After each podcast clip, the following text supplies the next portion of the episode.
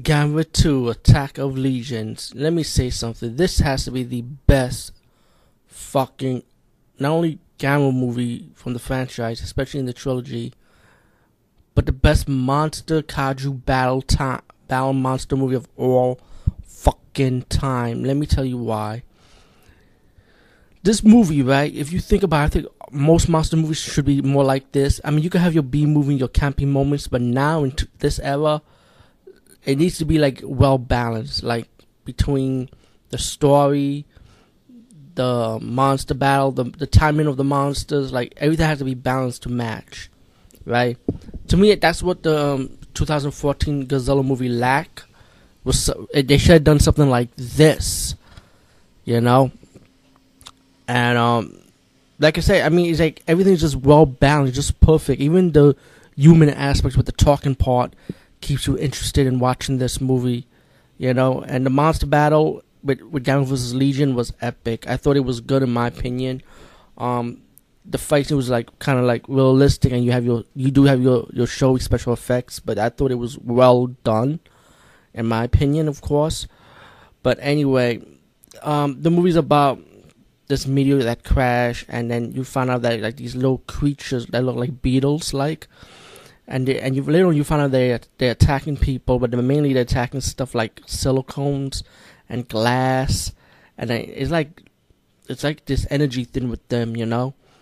And then you got the scientists and soldiers, the usual stuff as always, you know, as, as how they have to figure out what's going on and why they why these creatures are doing it. Um, this is uh, let me tell you what else I like about the Gamera trilogy in in the '90s, and even though the um the, the regular Gamera movies follow in sequels, minus the minus Super Monster, by the way, um, even the trilogy f- followed its like like its possessors. It, the '90s was also follows in sequels, and that's what I like about the Gamera franchise because it, it's a sequel after sequel. It's not like fucking Godzilla movies when they don't follow each other. You know, it's mostly like it could be a prequel or it's set in an alternate timeline. And like it gets too fucking confusion. You know, why can't shit be organized? You know, but um, not all Godzilla movies were like that. Only a few of them was, but you guys know already.